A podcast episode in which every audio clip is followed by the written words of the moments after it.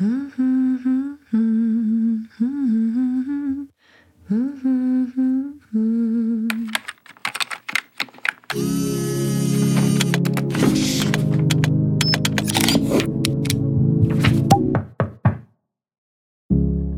je centrální hvězda naší sluneční soustavy.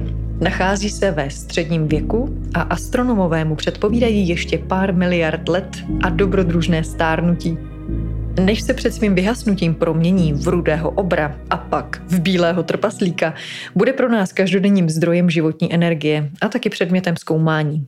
Jak ale vědci nahlíží do slunečního nitra? Je slunce třesení podobné zemětřesení a mohlo by mocné slunce nějak ohrozit naši zemi? Na to vše se zeptám v další epizodě podcastu Věda na dosah Michala Švandy ze slunečního oddělení Astronomického ústavu Akademie věd České republiky.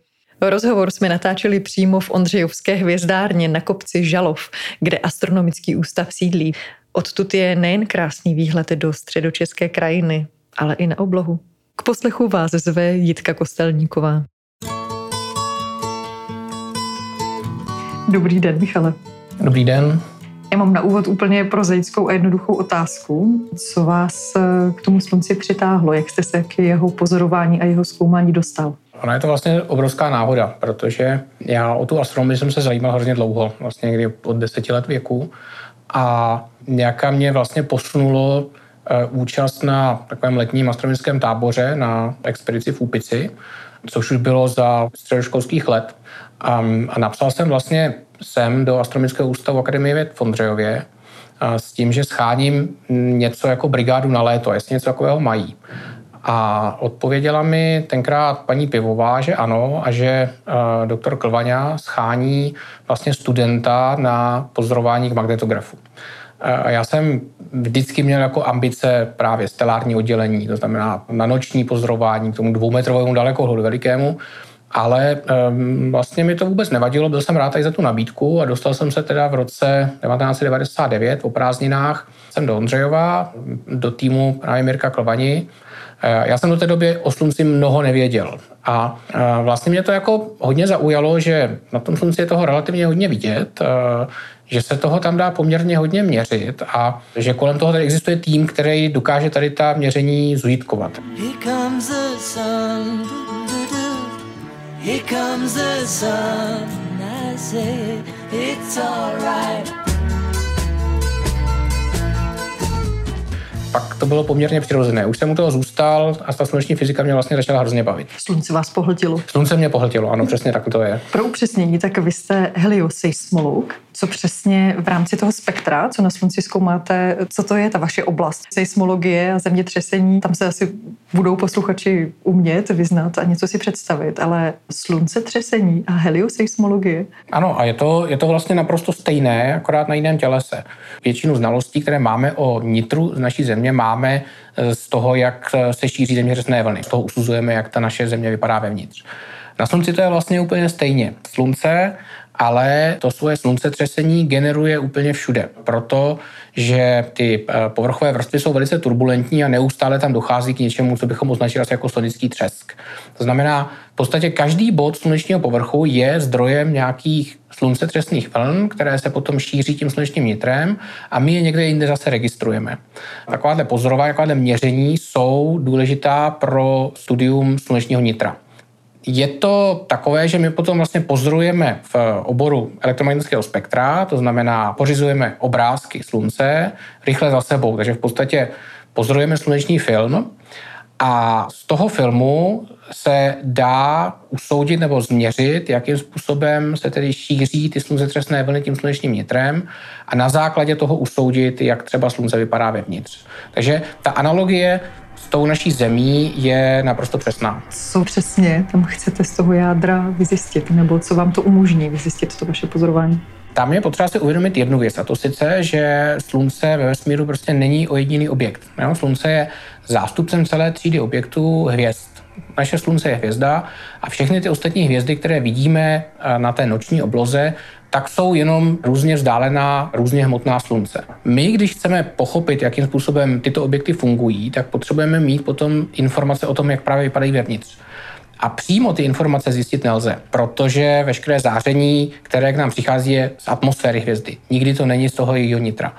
Jenom s pomocí seismologie můžeme se v podívat po ten povrch sluneční a získat ty informace o tom, jak naše slunce v tom nitru vypadá. Takže to, že se dozvídáme informace o struktuře a charakteru nitra našeho slunce, má dopady i na naše poznání těch ostatních hvězd. A to je už potom hodně důležité třeba pro uh, vůbec vznik a vývoj vesmíru, galaxií, uh, třeba formování planetárních soustav a všech těch informací, které jsou navázány na to, abychom věděli, jak ty hvězdy vlastně fungují. To zní skoro jako takové privilegované téma. A ono je potřeba si uvědomit, že vlastně neplatí to jenom pro astrofyziku, pro vědu obecně, tak je to vždycky nějaký soubor různých takových střípků, které dohromady vytvářejí celou tu mozaiku.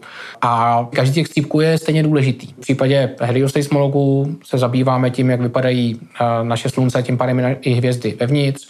Na to navazují další obory, které z toho vycházejí, my vycházíme z jiných oborů. Takže to je celý takový provázaný systém. Nedá se asi říct, že by něco z toho bylo privilegovaného.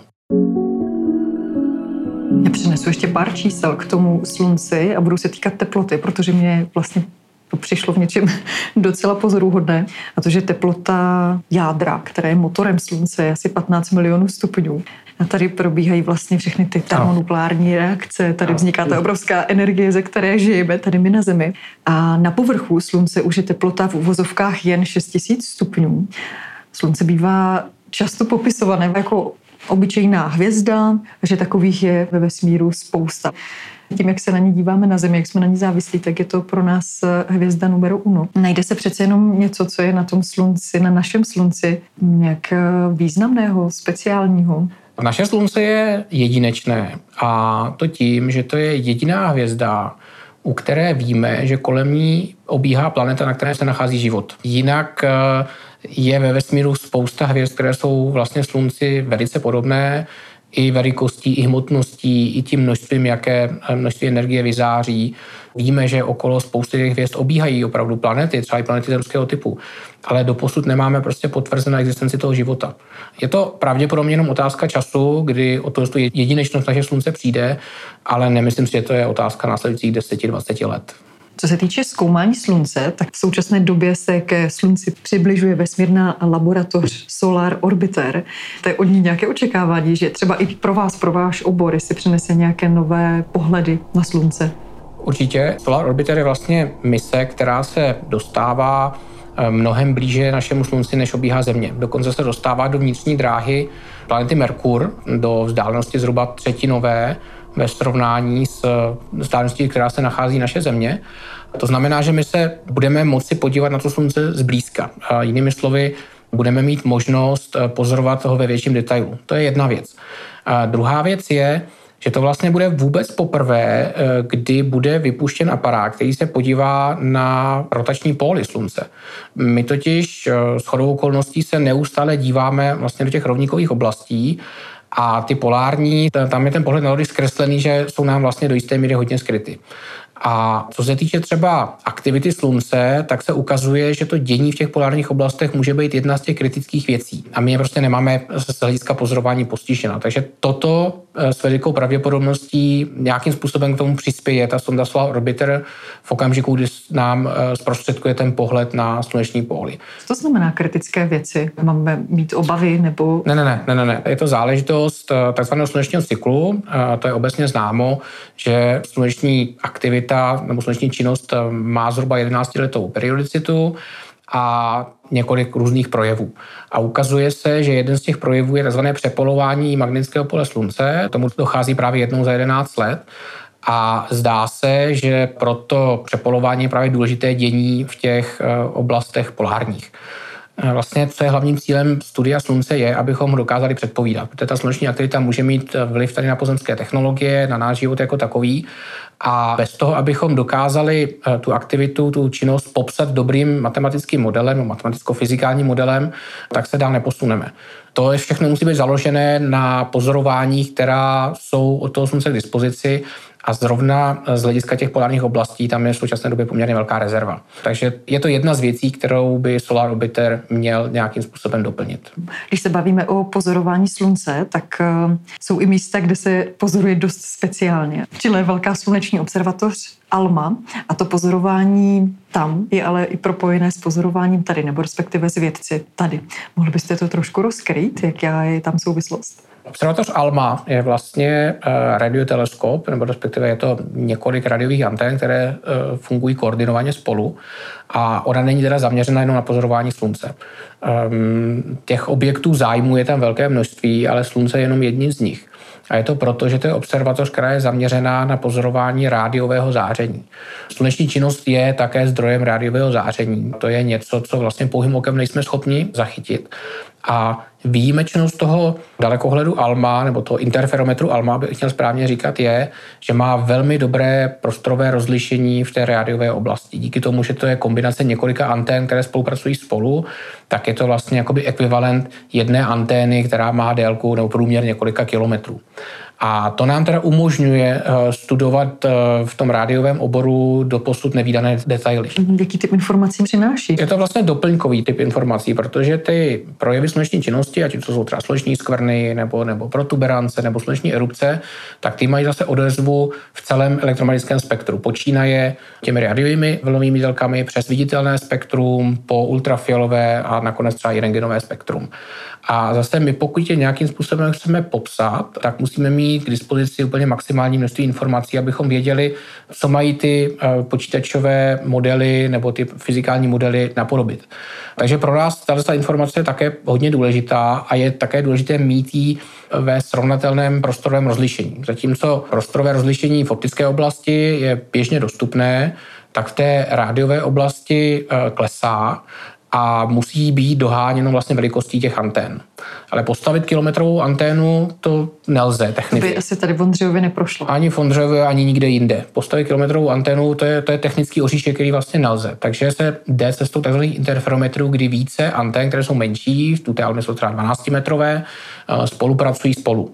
A takhle vzniká soustava antén, která jakoby nahrazuje ten jeden velký dalekohled a umožňuje nám v rádiovém oboru pozorovat detaily, které jsme do té doby nevěděli. Zase je to ten další střípek do té mozaiky, abychom měli ten kompletní přehled. Když jsem se připravovala na ten dnešní rozhovor, tak mě docela překvapilo, že to, co sledujete, jsou zvukové vlny, které vznikají na slunci neustále, což ve mně vzbuzuje úplně nový obraz slunce jako řvoucí hvězdy totálního rambajze, uh-huh. který se k nám nikdy nedostane, protože ve vesmíru je vákum, kterým se zvukové vlny nešíří. Uh-huh. Vy už jste to zmínil, že tam je sonický třesk. Je to šílené si ho trochu představit nebo připodobnit ho k něčemu? Určitě, ono se to dá uh, vlastně vyjádřit pomocí těch fyzikálních veličin, kdy uh, intenzita zvuku, který bychom pozorovali, kdybychom byli v té sluneční atmosféře a nevypařili se, což je samozřejmě nemožné, tak by byla takzvaně o 12 řádů větší. Výsledkem toho je, že v tomhle prostředí ten zvuk je vidět. Kdybychom tam byli, tak bychom viděli změny hustot nebo tlaku to je vlastně jediný důvod nebo faktor, který nám umožňuje ty zvukové vlny pozorovat. Kdyby byla intenzita toho zvuku odpovídající třeba mm-hmm. tak, jak se spolu bavíme, tak by nebyla šance to a já zachytit na potvrzuju, že ty zvukové vlny tady vidět nejsou. A v případě tedy toho uh, sonického třesku, který máme ve sluneční atmosféře, tak to vyvolává natolik velké změny, že dokonce vedou třeba i ke změnám teploty. Když se šíří ta zvuková vlna, tak od toho místa, kde má ta zvuková vlna maximum, k tomu, které má minimum, tak tam může být rozdíl třeba 200-300 stupňů Celsia, vyvolaný jenom e, přítomností té, té zvukové vlny. Pro představu, jsou to velké zvukové vlny, jakože obrovské? To opravdu je taková ta sinusovka. A ta bude 2,5 tisíce kilometrů dlouhá, a vysoká, tam se odhaduje, že to jsou prostě nějaký třeba stovky metrů, možná kilometry.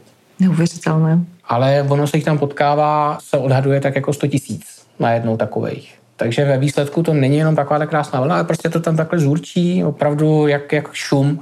Ale když se udělá dobrá analýza toho šumu, tak se zjistí, že to vlastně není až tak úplně náhodná věc. Jako šum je náhodný, zatímco v tom, v tom případě ty seismické vlny nejsou úplně náhodné a ty jejich vlastnosti potom svědčí o tom, jak vypadá slunce v tom svém nitru. Je to vlastně podobný třeba na tsunami. nebo dokonce i vlnám na povrchu moře. Jo, jsou takové vlnky, které jsou třeba rozehnané větrem a ty se potom šíří tím, tím zemským oceánem, tak jejich vlastnosti závisí na vlastnosti té povrchové vrstvy. Takže my bychom principiálně, a používá se to dneska dokonce, měli být schopni vlastně využít eh, pozorování šíření vln na morské hladině. A to taky není jednoduchá vlna, že oni se občas potkávají k mm, de facto sondáži těch tří povrchových vrstev toho pozemského oceánu. V tomto případě je lepší se tam potopit. Jo? Tam není potřeba dělat sondáž pomocí těch povrchových vln, na slunci se potopit nemůžeme, takže se musíme ho z dálky koukat na projevy eh, zvukových vln ve viditelné oblasti spektra. Znamená to, že vy vlastně okem pozorujete zvuk? Eh, není to přesně zvuk, jsou to projevy zvuku, ale ano, dá se pozorovat ve viditelné oblasti spektra zvuk. A to je dané právě tím, že ty, ta intenzita toho zvuku je tak obrovská. Ty obrovské zvukové vlny nás odvály trochu dál. Já bych se přece jenom vrátila k té spolupráci českých vědců a vědců v Chile, nebo respektive té observatoře v Chile. Jak to funguje? Tady v Ondřejově sluneční oddělení provozuje vlastně i několik eh, svých vlastních radiových antén. Ty nedosahují těch eh, rozlišení, které je možné dosáhnout s pomocí Almy, ale tato metodika tady má dlouhou tradici. Takže díky tomu se ondřejští astronomové stali vlastně světoznámými. Observatoř Alma eh, má vlastně tři světová centra. Jedno světové centrum je ve Spojených státech, jedno v Japonsku, třetí je v Evropě a Evropské centrum je rozděleno do několika takzvaných nodů, kde každý ten nod má nějakou specializaci. Některý se zabývá pozorání galaxií, některý se zabývá třeba eh, analýzou pozorování protoplanetárních disků. A pokud jde o sluneční expertizu, tak ten nod sídlí tady v Ondřejově. Takže když někdo, některý z vědců, potom analyzuje, zpracovává sluneční data z ALMY, a potřebuje s tím poradit, tak se obrací do Ondřejova s žádostí o radu. Ondřejovští vědci eh, vlastně poskytují takovou podporu pro sluneční pozorování salmou. Myslím si, že mnoho posluchačů bude mít ve svém slovníku slovo erupce, ale možná nebudou úplně přesně vědět, co to ta erupce je. Je potřeba si uvědomit, že slunce je vlastně takový obrovský magnet, velice komplikovaný Vůbec to nepřipomíná jako ten běžný tyčový magnet, který jsme viděli třeba na fyzice na střední škole. A ta komplikovanost toho magnetu vede velice často k tomu, že dochází ve sluneční atmosféře, eh, takzvané koroně, v podstatě k magnetickým zkratům. Fakticky to znamená, že v magnetickém poli může být nahromaděná nějaká energie, nějakým způsobem prostě zamotané, zašmodrchané a když ta zašmodrchanost eh, přesáhne určitou hranici, tak dojde vlastně k velice přechodnému uvolnění té energie. Ono to vypadá trošku jako výbuch. On to fakticky je výbuch, největší výbuch ve sluneční soustavě vůbec. A přitom se teda uvolní velké množství energie, typicky to způsobí lokální ohřev té sluneční atmosféry třeba na teplotu 10 milionů stupňů. Vyvolá to částice, které jsou vrženy ať už zpátky do sluneční atmosféry nebo ven do meziplanetárního prostoru. Přispívá to ke slunečnímu větru. To jsou částice, které mají trošku jiné vlastnosti. A oni jsou obrovsky rychlé, pohybují se velice často rychlostí blízkými rychlosti světla, to znamená od slunce k nám dorazí třeba za 20 minut. A v okamžiku, kdy teda se dostanou do blízkosti Země, tak můžou vyvolávat eh, geomagnetické bouře. To už jsou potom efekty, eh, které mají vliv na rádiové spojení, na, na naše technologie, eh, na třeba možné, možné indukce elektrických proudů na rozvodných vedeních a může to vést třeba i jich, k jejich kolapsu. Jak vypadá geomagnetická bouře? No, my jako lidi vlastně vůbec nepoznáme. My, jakožto živočichové, vůči těm změnám toho magnetického pole nejsme příliš citliví, Uh, on to není překvapivé, protože magnetické pole Země se vlastně proměňuje neustále a když dojde k nějaké změně vyvolané třeba právě tím sluneční erupcí a navazujícími jevy, tak ty změny jsou natolik malé, že uh, lidé to prostě nedokáží registrovat. Kdybychom to chtěli poznat, tak bychom mohli třeba velice intenzivně sledovat střelku kompasu, a kdyby ta geomagnetická bouře byla velice silná, tak bychom si mohli všimnout toho, že se ta střelka kompasu nějakým způsobem třeba chvěje. To jsou efekty, které by byly určitě dobře pozorovatelné, bychom byli dál od rovníků, než jsme my, třeba v oblasti, já nevím, severního Finska, Švédska, tak tam by tohle bylo možné pozorovat, eh, že by vlastně oscilovala střelka toho kompasu, která svědčí o tom, že zemské magnetické pole je nějakým způsobem narušené, svědčí to pro přítomnost geomagnetické bouře. A je relevantní přemýšlet o tom, že by taková geomagnetická bouře nás třeba jako civilizaci, která je závislá na elektřině, že by nás to mohlo nějak zásadně ovlivnit, že by mohla přijít nějaká velká událost, nebo jestli třeba nějaká už v historii byla? Já nechci strašit, ale situace je taková, že takové historické události máme. Ta nejznámější, velká a vlastně taková jako trošku strašák je takzvaná Kryptonovská událost ze září roku 1859, kdy velmi silná geomagnetická bouře způsobená erupcí na Slunci naprosto vyřadila v té době nejpropojenější systém a to byl telegraf. Vlastně na celém území Spojených států ten telegraf vypadl, indukovaly se na něm, na, tě, na tom dlouhém vedení takové elektrické proudy, že sršely z těch uh, sloupů jiskry na zem, byli běžně popálení operátoři uh, od těch elektrických proudů, třeba polární záře, které taky souvisí se sluneční aktivitou, tak ty byly v té době pozorovány téměř až úrovníků. Kdyby k nějaké takovéhle události došlo dneska, tak uh, se čeká, že by to mělo asi poměrně velký dopad třeba na stabilitu rozvodu elektrické energie. A dokonce existuje zpráva NASA, vydaná, tuším, je to asi 12 let, která říká, že ten nejhorší možný scénář, který si dovedeme představit, je celoplanetární výpadek rozvodu elektrické energie na 4 až 10 let.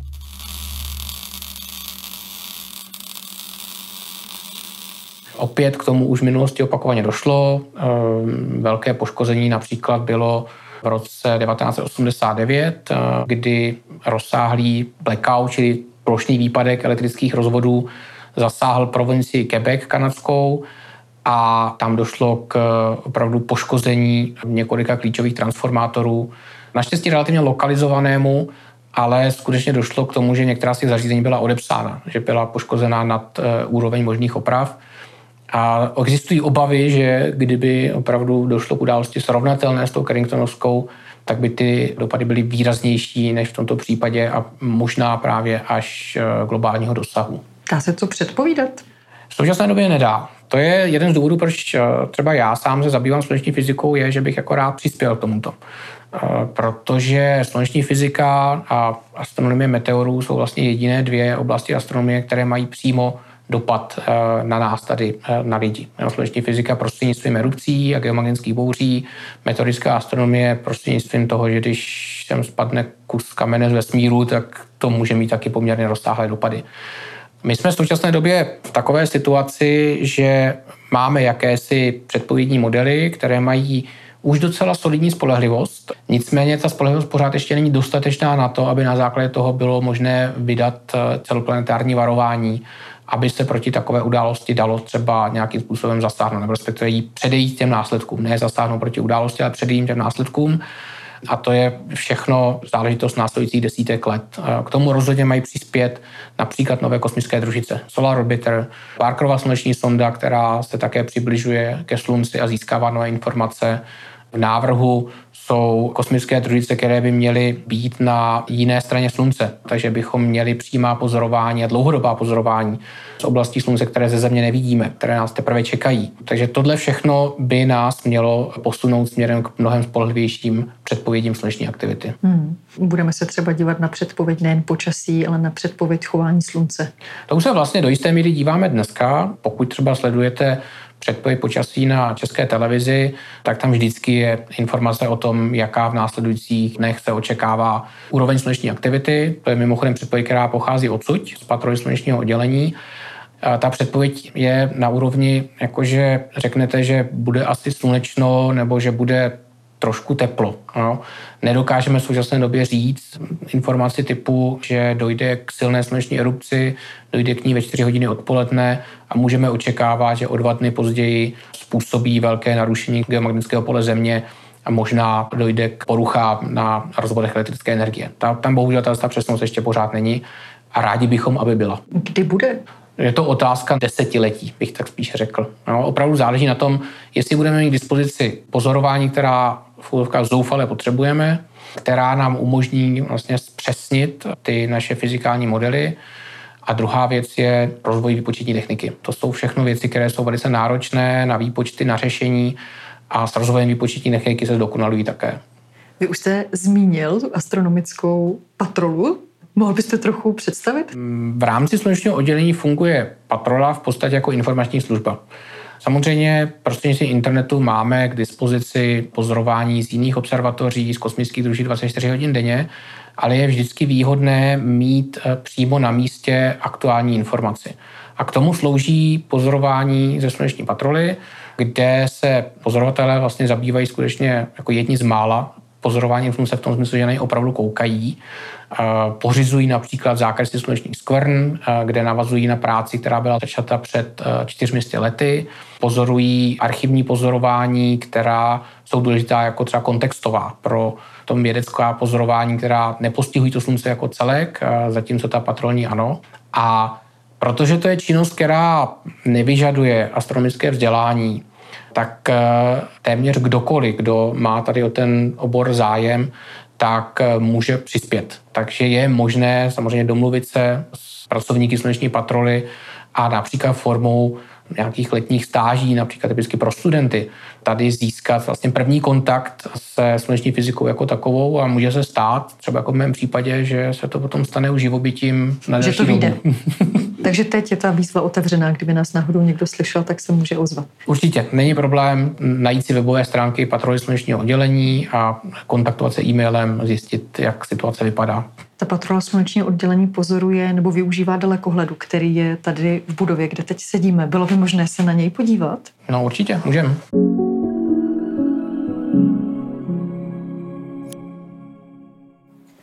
Takže my se vydáváme tady směrem z hůru. Můžete nám připomenout, jak je stará tady ta observatoř? No, ona vlastně pochází eh, z konce 19. Eh, století. Byla založena jako soukromá eh, bratry Fričovými a pak předána vlastně do zpráv státní služby, takže dneska je to součást Akademie věd, konkrétně Astronomického ústavu. Takže tady jsme v Kopuli, hučí to tady, fouká vítr, dalekohledy, které tady vidíme, tak eh, jsou vlastně všechny do jisté míry jsou ose a zamířeny na naše slunce.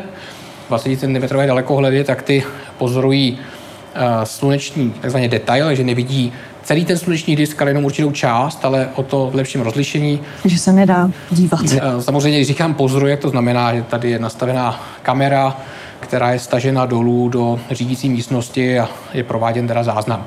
Pak jsou tady menší dalekohledy, jsou už takzvaně celodiskové, přehledové, které teda opravdu zobrazují celý disk slunce a jeden z nich je zaměřen na pozorování slunečního povrchu, takže tam bychom mohli vidět třeba ty sluneční skvrny a podobně. A druhý, ten má na sobě filtr, který umožňuje pozorovat jenom záření vodíku a to nám umožňuje pozorovat sluneční atmosféru, takzvanou chromosféru. Takže to slunce potom tam vypadá trošku jinak. Z principu by bylo barevné, bylo by červené, protože ten, eh, ta, ta čára vodíku H alfa je v červené oblasti spektra, ale ty kamery jsou černobílé. Já možná zkusím, jestli se mi to podaří tady z toho dalekohlídku teda sundat tu krytku. To je teda ten projekční dalekohled, ale přes který nám chodí teda mraky, takže tam toho mnoho vidět není. Nevím, jestli nenajdeme nějakou sluneční skvrnu. Nevypadá to. Bohužel teda uh, už je se zateženo. A co přesně no. je sluneční skvrna? Sluneční skvrna je vlastně místo uh, ve sluneční atmosféře na disku slunce, které je tmavší, protože je chladnější. To, že je chladnější, to tím myslím, že má teplotu asi 4,5 tisíce stupňů, tady je skvrna taková menší. Tam má teplotu asi 4,5 tisíce stupňů, ty nejchladnější, zatímco to okolí má, jak jste říkala, už těch 6 tisíc. Tady ten teplotní kontrast nám vlastně způsobuje, že vnímáme jako tmavé. Eh, jsou to oblasti, kde je velmi silné magnetické pole, eh, které právě brání jakosi eh, přenosu tepla z nitra a proto ta oblast jako vychládá. Takže to jsou magnetizované oblasti, které mají nižší teplotu. Když člověk brouzdá v terminologii, která se týká slunce, tak kromě erupcí narazí třeba i na protuberance, kterým se tady vlastně ve slunečním oddělení věnujete. Mohl byste přiblížit ten rozdíl mezi erupcí a protuberancí? Ano, jak jsme mluvili o erupcích, tak erupce je vlastně výbuch. Je to uvolnění, nále uvolnění velké množství energie v nejrůznější formě. Oproti tomu protuberance je vlastně sluneční látka, horký materiál, který má teplotu kolem 10 000 stupňů, který je vlastně eh, vyvržen do sluneční atmosféry. Takže když to řeknu hodně zjednodušeně, tak je to vlastně mrak ve sluneční atmosféře, který má trošku jiné vlastnosti než ta atmosféra okolní. Je výrazně hustší, ten materiál je vlastně chladnější, než je teplota té okolní atmosféry a e, může tam vydržet dlouhodobě jenom proto, nespadne zpátky gravitační silou, e, že ho tam drží magnetické pole. Ale žije si už samostatně. Žije si samostatně, samozřejmě může se vyvíjet, existuje samozřejmě zpětná vazba toho, té látky, toho plazmatu na to magnetické pole, takže může například e, v rámci protuberancí dojít k erupci. Pokud se to zkomplikuje, to magnetické pole se dostane do nestabilního stavu a může teda dojít vlastně k jeho přepojení, takže v rámci protuberancí nebo také filamentů, to je to též, může dojít ke sluneční erupci. No, takže protuberance je vlastně látka, erupce energie. Slunce si krásně žije nejen v tom vědeckém světě, ale také ve světě mytologie, protože na slunce se díváme od té doby, co jsme tady na planetě, tak jenom jestli třeba i pro vás je nějaké spodobnění slunce v té oblasti mytologie v něčem zajímavé, nebo jestli máte nějaké oblíbené. Nemyslím si, že mám nějaké oblíbené, protože mnoho z těch kultur, které byly zasvěceny slunci, byly vlastně velice kruté, protože eh, slunci skládali například lidské oběti. Ale osobně si myslím, že jenom ta skutečnost, že aby si člověk uvědomil, že vlastně bez, eh, bez slunce by tady nebylo vůbec nic. Že to je nejenom těleso, které nějakým způsobem řídí pohyb té naší planety, ale že ho ovlivňuje, takže mu dodává tu energii, aby, aby tady byla příjemná teplota, aby se mohly rozběhnout všechny ty biologické procesy, které eh, táhnou celý ten... Procesy nám rozběhly paralelně i tady v Kopuli, která se krapítek pootočila. Procesy, které vlastně táhnou celý ten potravní řetězec a všechno. A že to je vlastně obrovská náhoda, že se naše země, naše planeta vyskytla v té správné eh, vzdálenosti, má ty správné vlastnosti, tak to samo o sobě přijde, že je natolik fascinující, že eh, by člověk se jako měl uvědomit, že spousta takových těch trápení, které tady máme na Zemi, že je naprosto zbytečných. Je pravda, že Země vedle Slunce vypadá velice nicotně, velikostně. Je to tak. Naše Země je vlastně asi 110 krát menší, než je to Slunce. Takže z tohoto hlediska, ehm, já nevím, jak to řekl, takový ten pocit, že bychom si měli uvědomit, že ten život tady na Zemi je dílem obrovské náhody a spíš si ho vážit, než eh, jít prostě cestou přesně opačnou a, a zejména v současné situaci máme že jo, napadení Ukrajiny rozpínavým Ruskem, tak mně to přijde prostě naprosto nesmyslné. Já moc děkuji Michalu Švandovi. Já děkuji za pozvání. To byla další epizoda z podcastu Věda na dosah. Tématu slunce se věnujeme i v časopisu Omega, který je k dostání třeba na veletrhu vědy nebo ho najdete na našem webu. Zůstaňte s námi a poslouchejte příští týden. Slunečný den vám přeje Jitka Kostelníková.